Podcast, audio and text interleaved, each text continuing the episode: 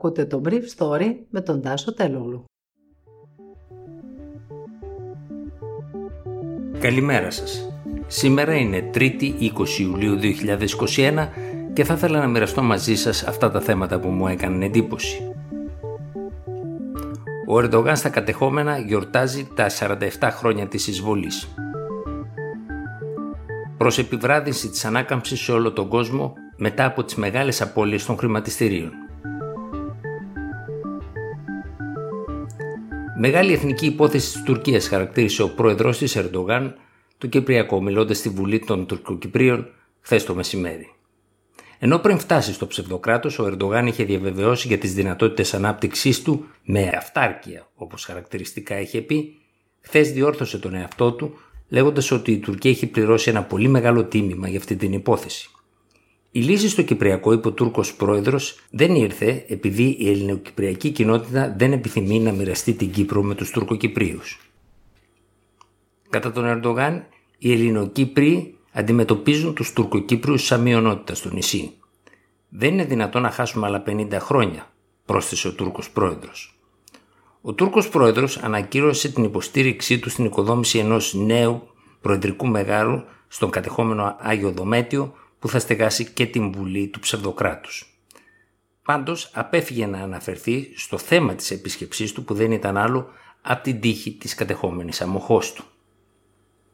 Η τουρκική αντιπολίτευση πήρε στον ψηλό τον Τούρκο πρόεδρο λέγοντας χαρακτηριστικά ότι η τουρκική πολιτική στην Κύπρο δεν χρειάζεται εξαγωγή της πολιτικής των παλατιών του στην Τουρκία.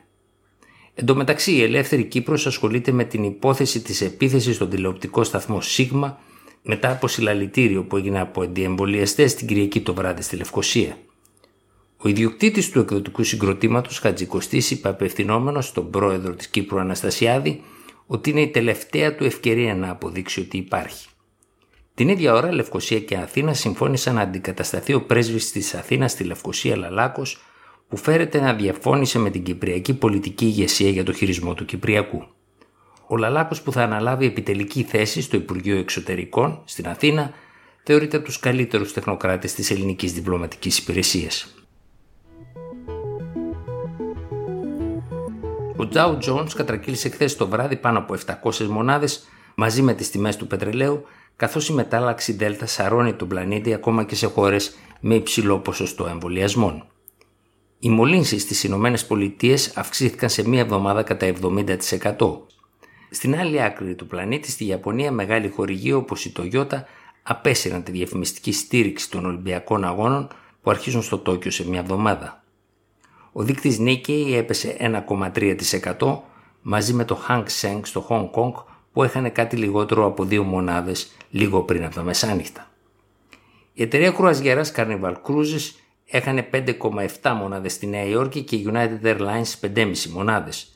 Ενώ η Exxon Mobil σημειώνει απώλειες 3,4% έναντι 2,7% της εύρων. Όλα τα σημάδια λοιπόν δείχνουν επιβράδυνση της ανάκαμψης εξαιτίας της επικράτησης της μετάλλαξης ΔΕΛΤΑ. Ήταν το Brief Story για σήμερα, 3η 20 Ιουλίου 2021.